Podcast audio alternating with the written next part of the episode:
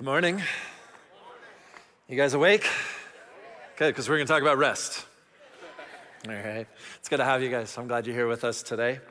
This last week, I was in a meeting that was designed to plan this message. We have a teaching team, right? So all of our sermons and, and messages that get crafted uh, are all crafted by a group of people. So nobody does that in isolation. And um, we were meeting to talk about this very message because it was this week. And, and so I was working through it.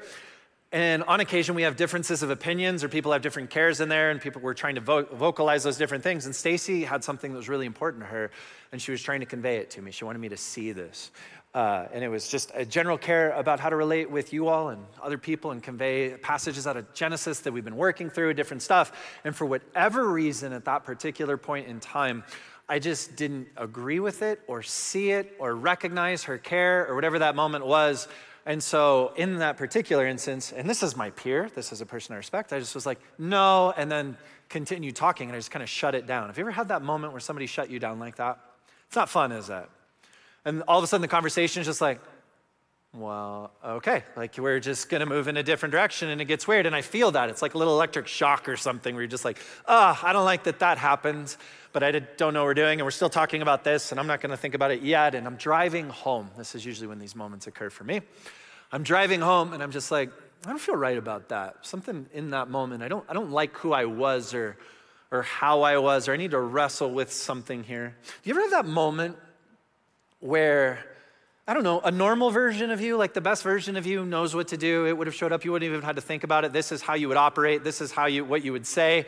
But that's not who showed up and some other version of you happened at that particular point in time. Maybe you were tired, maybe you're fatigued, maybe something happened, but instead you were short or you were unkind or you just shut something down or you didn't care to like explore or listen and and you get it and you see it maybe a little bit later and then you're left going, "What do I do with that?" That was me this last week. So I came into work the next day. And I walked into her office and I said, "Hey, can I talk to you for a second? And she said, "Sure." And I said, "Hey, yesterday in the teaching meeting, you were trying to express something that was really important to you, and I think I shut you down twice. In fact, I know I did, and that's not okay. And I'm really sorry, and I just wanted you to know that. And I'm gonna work on that. And that's what I told her. And she looked at me and she said, Hey, thank you. And then she said, and then she kind of shrugged her shoulders in like classic Stacy fashion, shrugged her shoulders and she goes, I just found myself thinking, man, that guy needs a vacation. and she told this to me. And I'm standing in her doorway, just kind of like smiling and nodding. I didn't really know what to say because she was right. I had been really, really tired. I was just kind of fatigued and exhausted.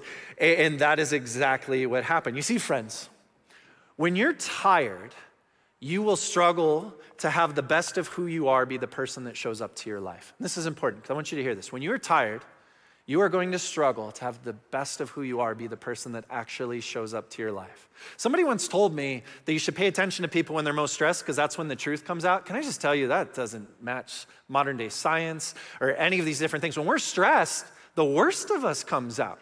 Not the best of us, not the most honest part of who we are, the worst of us, the adaptive, the crazy, all the things. That's what comes out. If you are tired, right, you're to struggle to bring the best of who you are to your life. And here's what's to happen you're going to go, Well, I'm going to step into this moment. And instead, someone who looks just like you, but is really easily irritated and frustrated, is going to run the show in that particular instance. Or maybe that's not how you roll. Maybe it's a little different for you. Instead, maybe it'll be someone who looks just like you, but instead is distant and withdrawn or removed, even from the people that you care about, that you don't even want to be distant from. You want to be in the mix with these people, but you find you just kind of start to cut yourself off in this regard, right? And you're like, that's not me, but it is in that moment. Or maybe for you, it's someone who looks like you, who sounds like you, but internally you're all amped up and you find that your eyes could water up at any point in time. Your voice starts to quiver. There's all of this emotion in here and it's starting to come out and you don't even know the reason for it all the time, sometimes in the most nonsensical of moments, but it's because you're just exhausted and you've been managing this and you don't know what to do with any of it at this particular point in time. And that's who shows up to your life in the moments that matter, in the moments that count. And I want to talk about this this morning. You see, rest is way too important for us to not talk about it. Our lives and the people that are in them and the people that we care about are way too important for us to settle for being stressed and ignore what it means to find rest. It's the truth. See, I'm not trying to have an eat your vegetables talk. You guys wouldn't care. You wouldn't. If I was just like, you know what you need to do? Go get some rest, enjoy your life, eat your vegetables. You'd be like, thanks, Chief. I promise you'd walk out of here, you'd be like, thanks for the message. It wouldn't do anything. And I know that. Here's the thing I'm not trying to just say, hey, go be a better human. What I'm trying to get at is you have people in your life that you care about. I promise you, you want good things for these people. You have endeavors in your life that matter to you, that you care about, and you're invested in these things. And if you want the best of who you are to show up to those moments, you're going to have to wrestle with what it means to find rest. It's just true for all of us. And that's what makes it really important for us to talk about. Can I be honest with you, though? I'm not good at rest. I don't know if you picked up on this about me or not. I'm not very good at it. I, and I know that's weird because it just seems like a thing we should be good at. It, it does. Like, I, you know, we're all born as babies and they're killing it. Like, they're resting so good. They are. There's a part where I look at that and I'm just like, they're doing fantastic. Nobody had to teach them. And now I'm like, is there a class on rest? Is there something I can learn? Is there something? I'm like using words like wrestle and engage to try to figure out rest. I'm not very very good at it all the time. I share this with you because statistically, most of you in this room aren't either, if the stats hold true. You know, in the United States of America, we're not very good at resting. There's more and more research that's out and about about all of this. And just struggling to pause, struggling to actually find a place of rest. There's a frenetic kind of movement, whether it's around us or within us on a constant basis. And we struggle with this idea of rest. It's something that, that's kind of tough. You know, for me, it's because, well, I like my family, I like my friends, and I like my job. So why would I want to rest from any of that? That's honestly kind of how this works for me a little bit. You might be a little different. I think that ideas are, fun, are fun, and I think problems are actually interesting. And so I love getting into moments where I get to work with things and people and try to bring the best of human beings out and, and engage with stuff and solve complex moments like I, I, and work through it. I love that. I think that's fun. Some of you are like, that sounds exhausting. For me, it's not. I, I think it's great. I also love people. And the reality of people is there's a lot of people. And there's, that means there's a lot of complexity. There's a lot of moments to celebrate with people. There's a lot of hurts to walk through. There's a lot of issues to, to deal with. There's a lot of moments just to be there and in the mix with different people. And, and I love people. Why would I want to take a break from all of that? You know, I love God too. I actually have a job. This might be lost on you. It's not on me. I actually have a job where I get like paid to talk about a God who loves you unconditionally, loves each and every one of us unconditionally, and has grace upon grace upon grace for each of our lives and wants to meet you right where you are as you are. I actually get paid to talk about that. That's a pretty sweet gig. It is. I, I love that. Like, that's pretty cool. Why would I want to take a break from any of this? I like the people in my life. I like my job. I like the things I do. Why would I want to rest from any of that?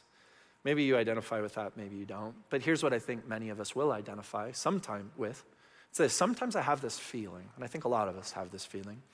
Like rest means I'm either stepping back from the things that matter to me, and so that's not okay, or like I'm letting people in my life down by stepping back, and I feel guilty about those things, and that's not okay. And so consequently, you just keep going. Like you don't rest, you engage, you engage, you engage, you stay in it, you stay with it. And it's difficult. I think there's no wonder that many of us have a difficulty with rest. Have you ever had someone in your life stop you and go, hey, they stopped you in your tracks and they're just like, hey, you need to take a break, or you need to take a vacation, or you need to get some rest. And that moment shocked you. And you were like, do I though? And everyone around you was like, yes, yes, you do, right? Everyone else knew it. You didn't. You ever had that moment? It catches you off guard. Have you ever had a moment where someone told you, I think you need to get some rest. I think you're worn out. And they meant it in a way where they were trying to care about you because, you know, this is like out of genuine care and concern, but instead for you, that moment you felt unseen. And you were like, you're telling me to take a break, but if you knew all the things that I'm walking through, the stuff that I'm wrestling with, the pieces and, and things in my life and all this, like I feel like you don't even get me right now. I just don't feel seen. And they meant it as something kind and good, and it was actually frustrating for you because we struggle with this. How many of you, don't raise your hands, have ever found yourself in this moment again and again where you keep saying this one phrase? It's just a season, right? I'm just in a season. So many of you just looked at each other right now. I saw that, right?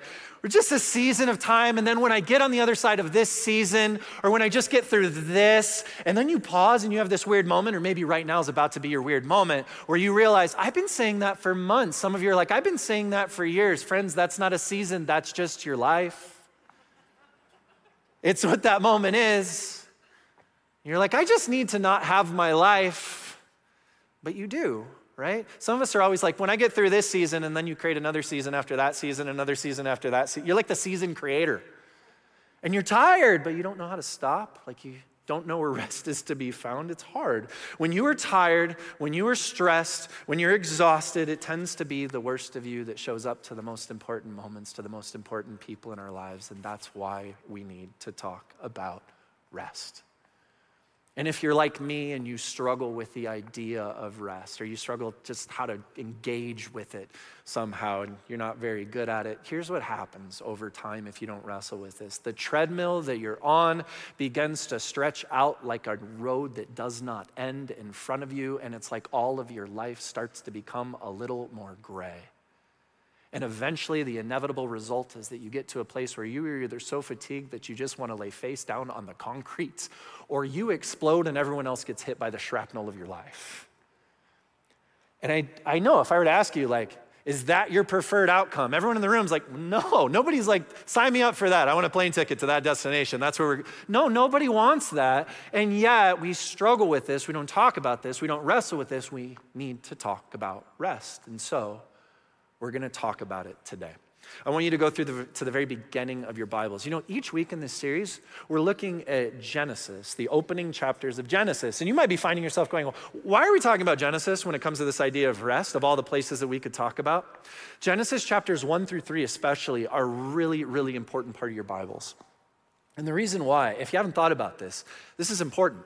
The reason why they're so important is because you get this glimpse into what God wants when He's left to freely create and make and do and express. Nothing's been messed up, nothing's been crazy, there's no chaos, there's no additional story that's been warped or twisted or mixed. You just get to see who this God of the universe is, the kind of relationship he wants with human beings, how he views them, how he wants us to engage. You get to see a bunch of stuff packed into this small little piece. And that's the genuine heart of God. That's him creating at his best. He looks and he says, It's good, it's good, it's good. And so you can take it to the bank. Now, what's interesting about this is this has a bunch of implications in Genesis chapter 1 and 2. And then next week, we're going to talk about chapter 3 on rest on what it means to find rest. Uh, and they're so important for us today. So, my hope for us as we continue to look at Genesis chapter 1 here, as, as we're looking through these chapters, is that today we would see that in Genesis 1 and 2, God shows us how to find rest from what we do, and also some insight into how to find rest in what we do. Right? That's where we're headed today. So I just wanted to share that with you. We're going to dive in. Genesis chapter 1, and we're going to read the very first verse in your entire Bible, right? Very first verse in the scriptures. We're going to read through verse 5. It says this In the beginning, God created the heavens and the earth. The earth was, was without form and void, and darkness was over the face of the deep. This is this illustration of purposelessness, chaos, nothing coming together.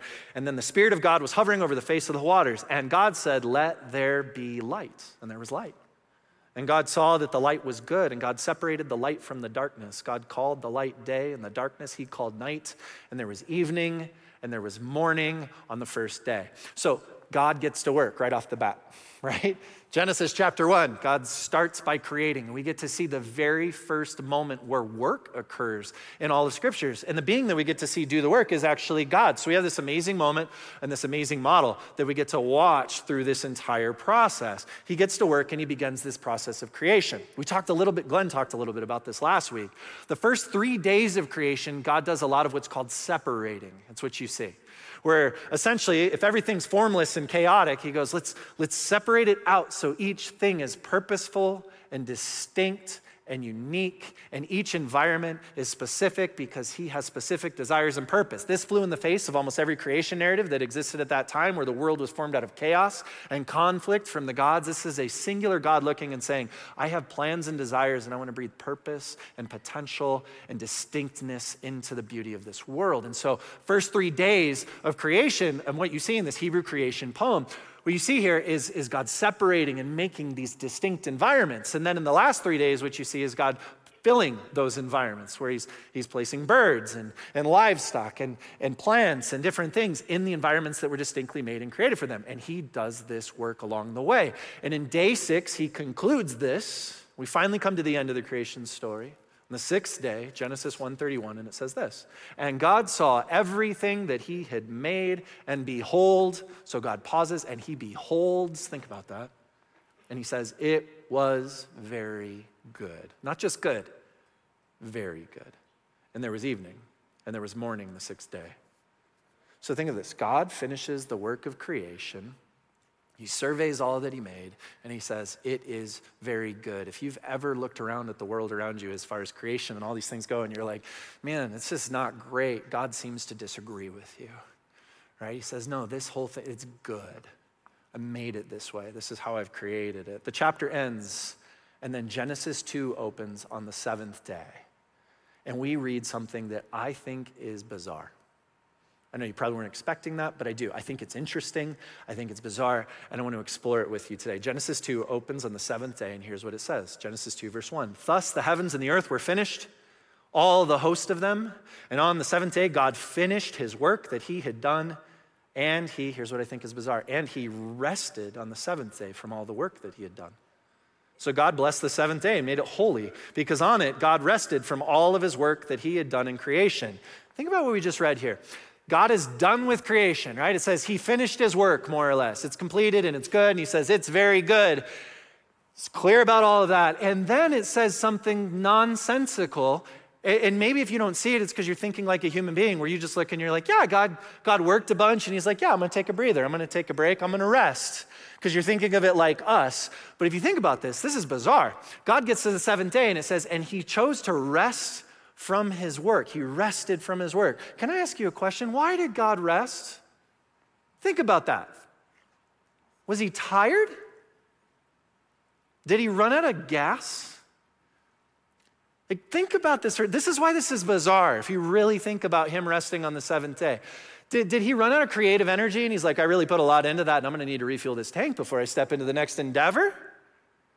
Was he like, I just need to take a breather? Six days was a bit much. I can't go a full seven. Right? Why did God rest? See, this is weird, isn't it? There's something in this that I found myself wrestling with over time, just trying to go, I don't understand why God rested on the seventh day. You know what makes this confusing? We believe that God is the word omnipotent. It's a theological word that means all powerful. Essentially, you have the original being who is the source of all energy, all creation, all things. He is not like us, human beings. We have like a limited bucket, right? When our bucket of energy runs out, we need to refill it. For God, we look and you go, no, he's like this infinite potential, this endless source of all the energy and all the things. So he doesn't run out of that. He is that which sustains all of it all of the time. Why did God rest on the seventh day? And, and I wrestled with this for a really long time, just confused and going, that's weird. I don't quite get it. And then I found some insight into this in Jesus' words in Mark chapter 2. So, Jesus, the Son of God, actually speaks to this, right? Jesus, God in the flesh, sheds some light on this in Mark chapter 2. So, I know we're in Genesis, but I want you to jump there so that you can see an answer to this question that I'm proposing or that we're wrestling with here today. Mark chapter 2, verse 23. It says this one Sabbath, if you don't know what that is, that's the seventh day of the week that they rested from. Why? Because rested from work. Why? Because God rested on the seventh day, all the way back in creation. And then he says, I want you to continue to do this for yourselves. And so on one Sabbath, he, being Jesus, was going through the grain fields. And as they made their way, his disciples began to pluck heads of grain. So they're walking along and they're just plucking the heads of grain off the wheat field as they walk. And the Pharisees were saying to them, Pharisees were religious leaders. He says, Look, why are they doing what is not lawful on the Sabbath? And he, being Jesus, said to them, Have you never read what David did when he was in need and was hungry?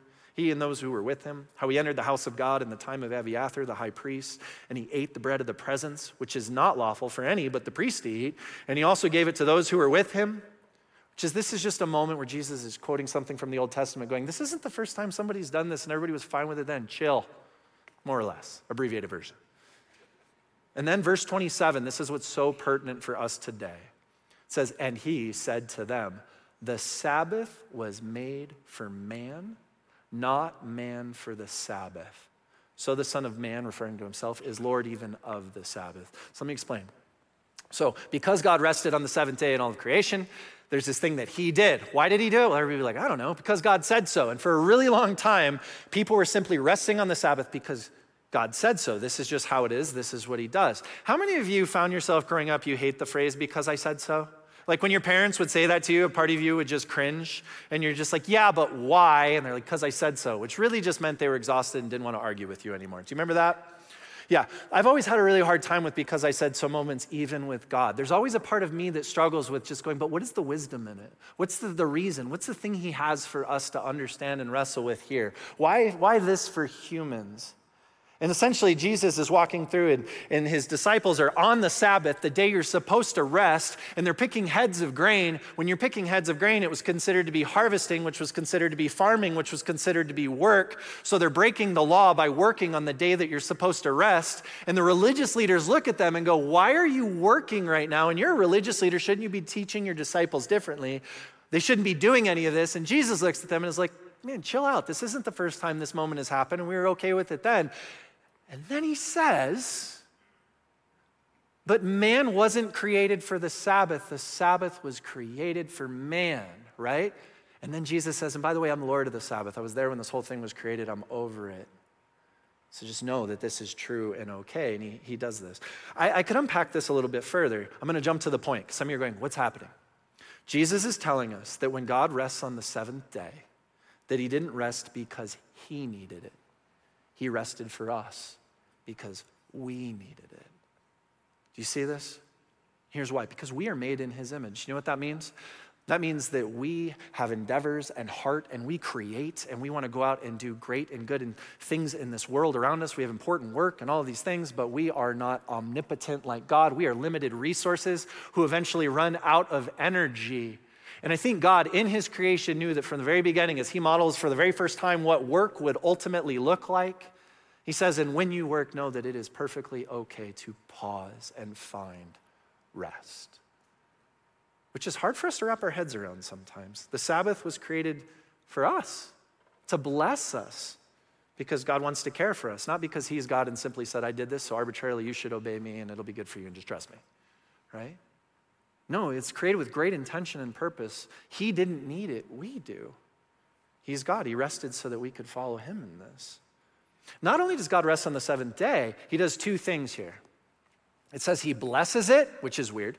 If you look at blessing, whenever God blesses something, it's almost always in a moment in the Bible where it's to people or a nation. Sometimes it's like to crops or animals or something like that, right? When he blesses these things, it's almost always there. Here he blesses a day, he blesses the seventh day of rest. When you bless something, what you're essentially doing, thinking, think of this. If I looked and I said, God bless you, what am I telling you? I'm saying, may God bring goodness to you. May God bring goodness through you, right? May, may God surround you in his blessing. There's this thing. So when God blesses the seventh day, this day of rest, he's infusing it with a kind of blessing. And you know what I take from that? I take this. If we want to be people who bring a blessing to our lives, who are a blessing to the people that we care about most and the endeavors that matter to us most, we're going to have to pause and find the blessing of rest for ourselves so that we have something to give away.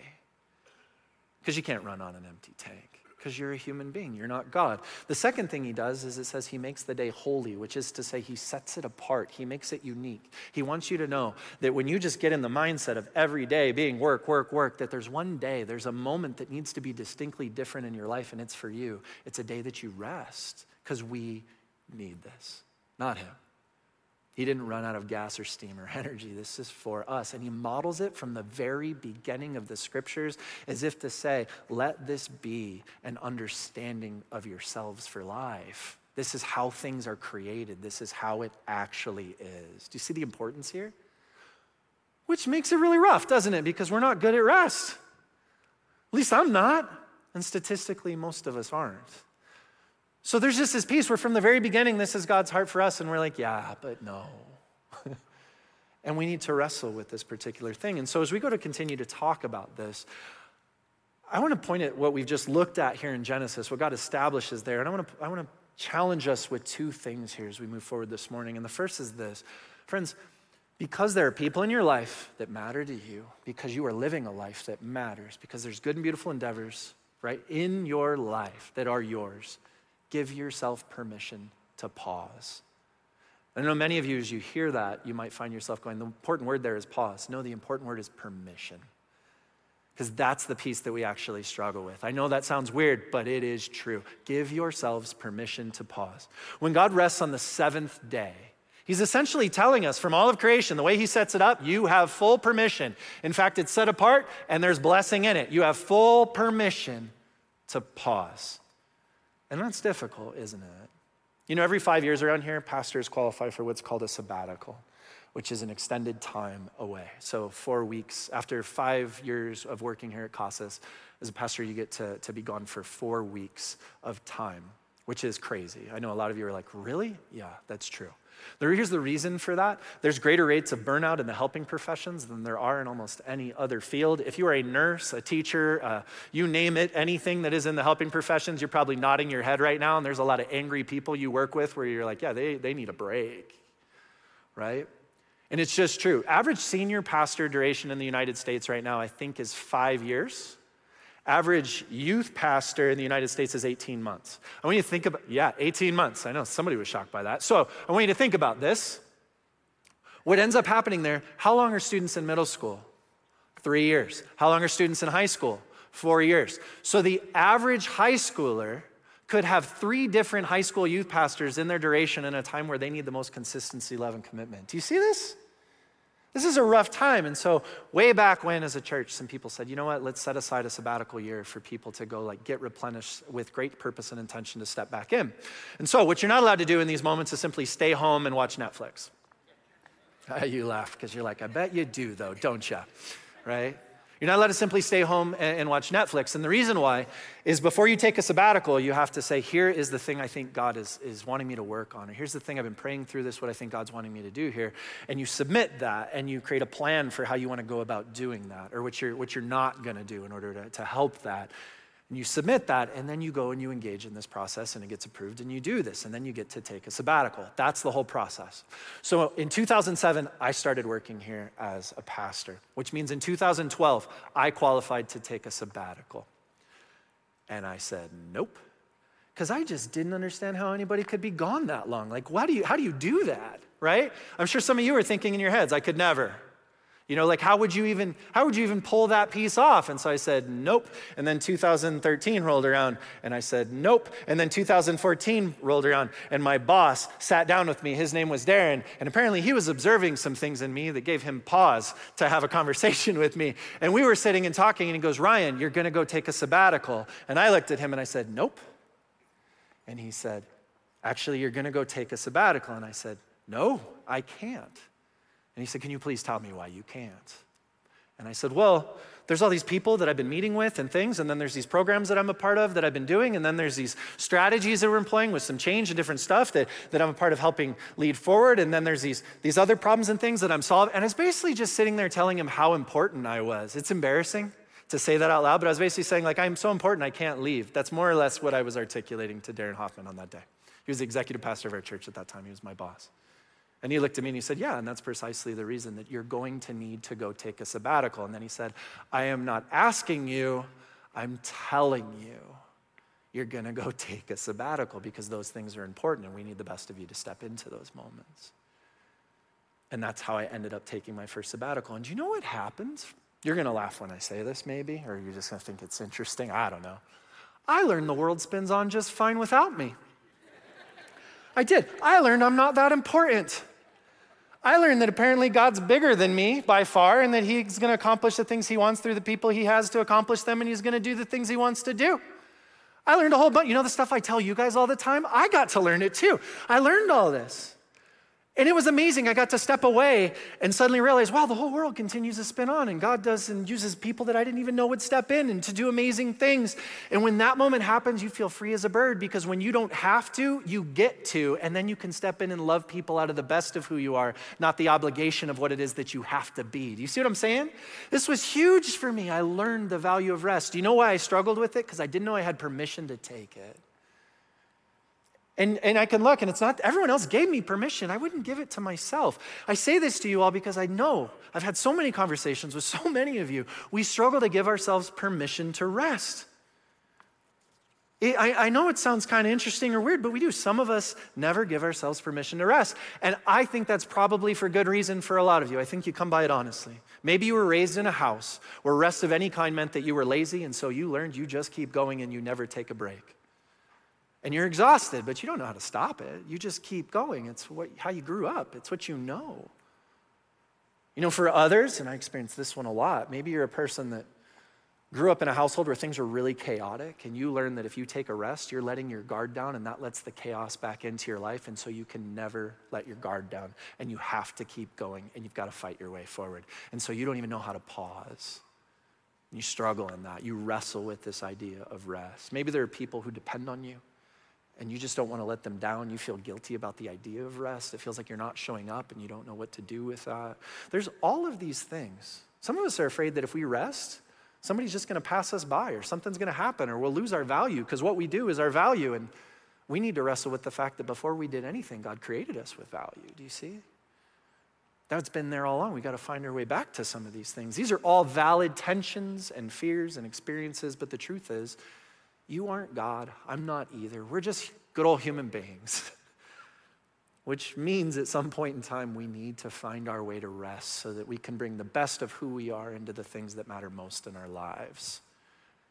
And God actually has this for us, created this for us, wants this for us, gives you full permission from the very beginning of the text. It's there.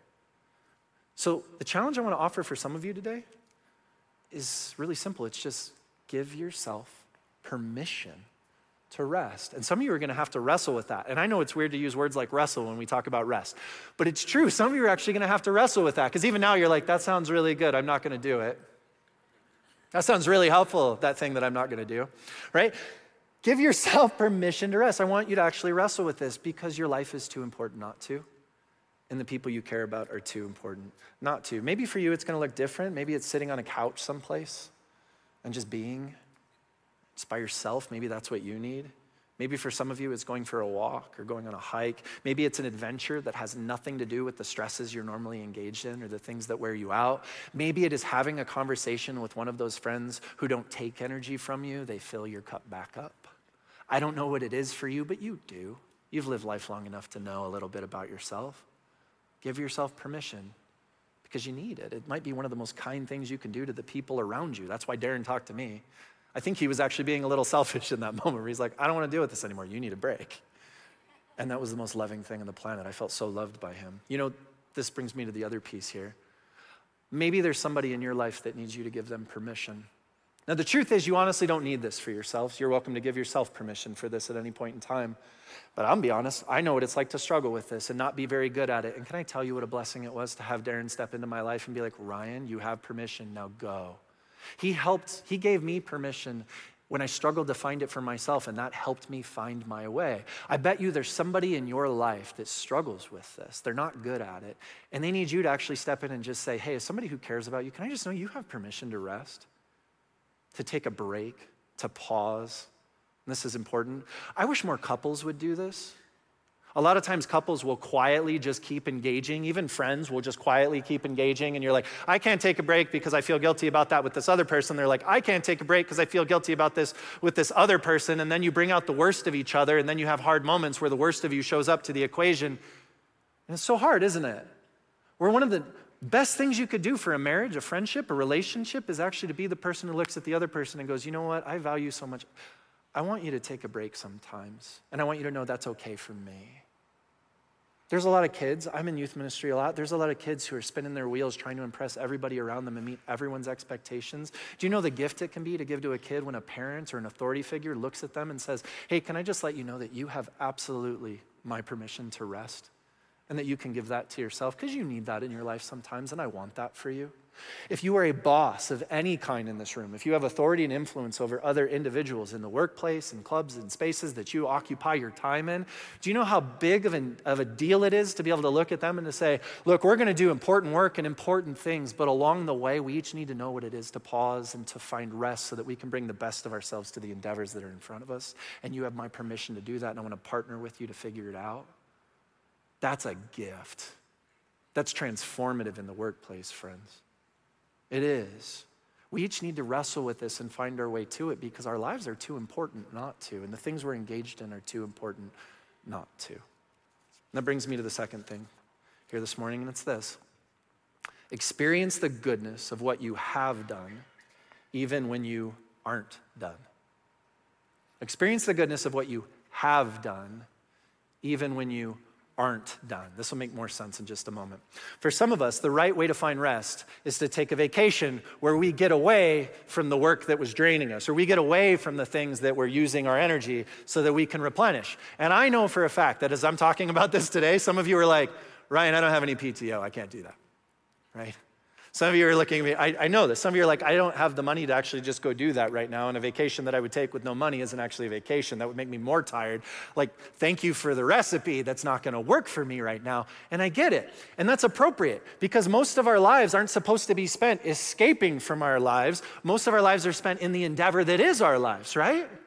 Most of our lives are spent in that moment. So, how do we find rest in that moment? And there's something here in Genesis chapter 1 that God models that I think is an absolute gift for each of us as we go about engaging in our work. See, each time God creates something in Genesis chapter 1, he does something really special. He does something really unique. And I love that it's written in the text for us to see it. Because he knew this, but he gets to tell it to us in a way that we get to take it in. He separates the dark from the light, and then in, ver- in chapter one. And then in verse four, he says, And God saw that the light was good. He separates the land from the water. And then in verse 10, it says, And God saw that it was good. He fills the land with vegetation in verse 12 and says this, And God saw that it was good.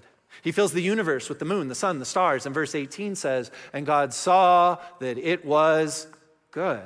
He keeps doing this again and again and again and again. God isn't done. Think about this the checklist isn't checked off. He's still got more creation to do. We're not at day six yet. And yet we see this moment as he's in the midst of his doing, where when he finishes one aspect of it, one box that he checks, he pauses and he beholds it and he looks and he goes, That's good. It's really good. And he takes it in and he savors it for just a moment. We get to see this from him. And I think that is so incredibly important. God isn't done, but it doesn't stop him from enjoying what he has done. Do you see? A long time ago, when I was a teenager, my parents went on this like trip to, to Europe. It was through my dad's work, and they were gone for three weeks. And you can't leave an adolescent and his younger sister home alone for three weeks and expect life, to be okay. So my grandparents flew in from Iowa, that's where they were from, and they came to stay with me, which was special. I didn't get to see them all the time. We lived out in the middle of the Tucson Mountains in the desert before much stuff was built out there on like five acres of land. But really, I could walk in any direction and just call it hiking. Like I was just out in the middle of the desert completely. And this is where I lived. And so my grandpa comes. My grandma and grandpa, they come and they stay with us. And my grandpa gets there, my parents leave, and no sooner had they left than my grandpa begins to make a giant list of all the things he wants to do in the yard and around the house. Because apparently he didn't come to sit on the couch and hang out. He came to do a ton of stuff and have me do a ton of stuff with him. So as a young adolescent, I was like, hey, I guess I'm gonna be mowing the lawn twice a week in Arizona. That feels really unnecessary. And we'd look outside, he was out raking the desert. And I'm not talking about our yard yard guys. He was out there like cleaning creosote. Yeah. And I was like, Grandpa, why are you doing that? He's like, it makes it better. And I was like, I don't think anybody cares. And he goes, I care, so you're going to do this with me. And I was like, okay. So I spent a lot of time hiding from my grandpa right? I did. And on one particular day, I'm hiding inside because I know we still got the massive list and it is nowhere near being done. And I'm hiding inside and I look outside and he's at our gate. We have this gate into our yard. And my grandfather's just standing at the gate and he's opening the gate and he's closing the gate and he's opening the gate and he's closing the gate. And he has this weird smile on his face. And I thought, he's crazy. I did. I was like, he's crazy. I don't understand, but I was so curious. So I left my hiding place and I went outside. And I was like, hey, Grandpa. And he's just still standing out there and he's looking right at me, opening and closing the gate with a big smile on his face. And I was like, what you doing? What's going on? And he goes, do you hear that? And I was like, oh man, this is crazy. I was like, I got to be honest. I don't hear anything, Grandpa. And he gets a huge smile and he goes, exactly. Because apparently we had this creaking gate. I never even knew the gate creaked. I never even knew there was a problem with the gate. I thought the gate was fine. But apparently we had this creaking gate and he went and WD 40'd it and like took it apart and put it back together, whatever it was that he did. And that whole thing that I saw, that whole experience was him having finished that one moment. There was just one little box on the giant checklist of all of his things. And he's just standing there as if he's like, Ooh, that's good. Ooh, that's good. And I thought he was crazy. And now I kind of want to be like him. I do, because there's a part of me that recognizes he's just taking a moment, much like God in the creation of the, set, of, of the world, just pausing and he's like, I'm not done with it all yet, but I'm done with that, and that's good.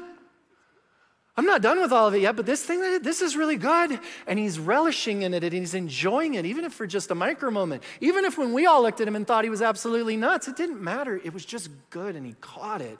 And friends, I think too many of us are working too hard in too many moments to not pause and catch this.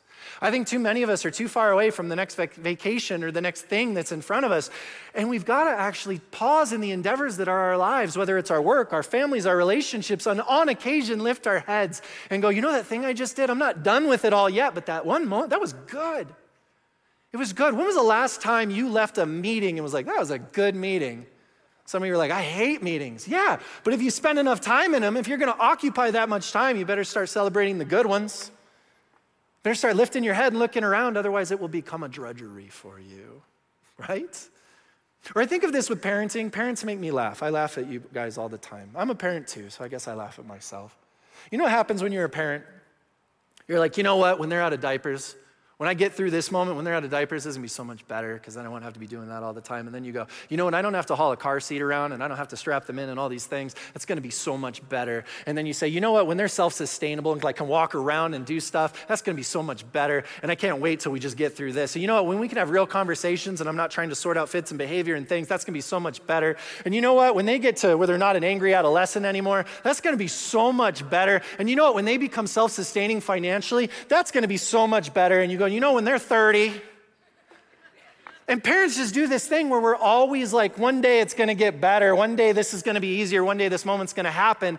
And sometimes we miss the good that's right there, don't we? I have this moment in my head, it's just burned in there from my daughter when she was two. She's standing out in the backyard in the landscape rock, doing nothing. And I was standing against the sliding glass doors, my oldest daughter, and she just keeps reaching down and picking up different landscape rocks. And she keeps turning them around and then putting it down and picking up another one. She was two years old. I have no idea what she was doing. But I stood by the sliding glass door and I looked at her and I found myself just thinking, man, is she good? Like, man, did God know what he was doing with her? Man, am I lucky to just be a part of all the chaos that is being a toddler's dad. And then, like, five minutes later, I was like, what? But that moment was great. right? Life, we work too hard at these things. If you're a student and you're like, man, when I finally get out of elementary school and I'm finally in junior high and I've got some freedom, and we do the same thing, right? You've got to pause and recognize you aren't where you once were. That means you learned some things. That means you have grown a little bit. See the good in what it is that you've just done because you're working too hard not to take that piece in. Let it breathe rest into your soul. You do not have to escape your work to find a little bit of rest in it. You just got to give it to yourself. And God models this beautiful way for us to do this from the very beginning. It's for me and it's for you. It's for us all, for all people, all time, friends. This is for each of us. When was the last time you stood in the midst of a project and you said, that was really good? When was the last time in the midst of wherever it is you spend your time and energy in your life, you lifted your head up and you said, hey, right now, I know I'm in it, I'm in the thick of it, but that moment, that was really good. And you didn't just go, I need to acknowledge this as a discipline because I need to grow. No, I'm not doing that where you savored it. You let it actually be good for you. When was the last time you did that? I want to challenge you to do that this week. I want to challenge you to do that today. Do it at lunch, do it in the car, do wherever you go. Let build this into your life. I don't know what it's going to look like for you, but I know it's important, friends. Practice this in your everyday life. Whole point of this practice pausing to experience the good thing you're doing as actually good and let this breathe rest into your work, into your life, into your relationships, into your endeavor. Right? And then also, my heart for each of us is that we would give ourselves permission to pause so that we can bring blessing to our lives because the people that we love in it and the endeavors that we are engaged in are too important to bring the worst of us to. The best of you is right there waiting to happen. Let's pray. God, we thank you that you model what it is to rest. I'm not good at it. I, am sure there's probably a lot of people in this room that, that struggle with that too, that aren't good at it. Um, but Lord, thank you for giving us permission. Thank you for showing us a path. And so, God, open our eyes, open our hearts to the moments in our lives where we have the opportunity to rest. Help us to see the good, Lord. Help us to see you actually in the midst of our lives and the good things you're doing through us and in us and around us. Help us to see the good and the endeavors we're accomplishing, even if we haven't finished yet. And God, I just pray if there's anybody in here who's struggling with permission to pause, that, that they would just feel the freedom in you, the grace in you to do it, Lord. They would know their love. They would know they have that in you right here and right now. And open our eyes to the people who might need our permission in our lives. That might be a great way to love them forward, Lord. We trust this whole thing to you. And I ask for each and every person in here, bring us a little rest, Lord. We love you. In Jesus' name we pray. Amen. Friends, before you go, it's really good to have you. Uh, if you are a guest this morning, I'm going to be right over here after the service, and I just love to shake your hand and say, hey, thanks for coming. It means a lot that you made the endeavor to even be here today. And for all of you, I hope you have a great week. We'll see you soon.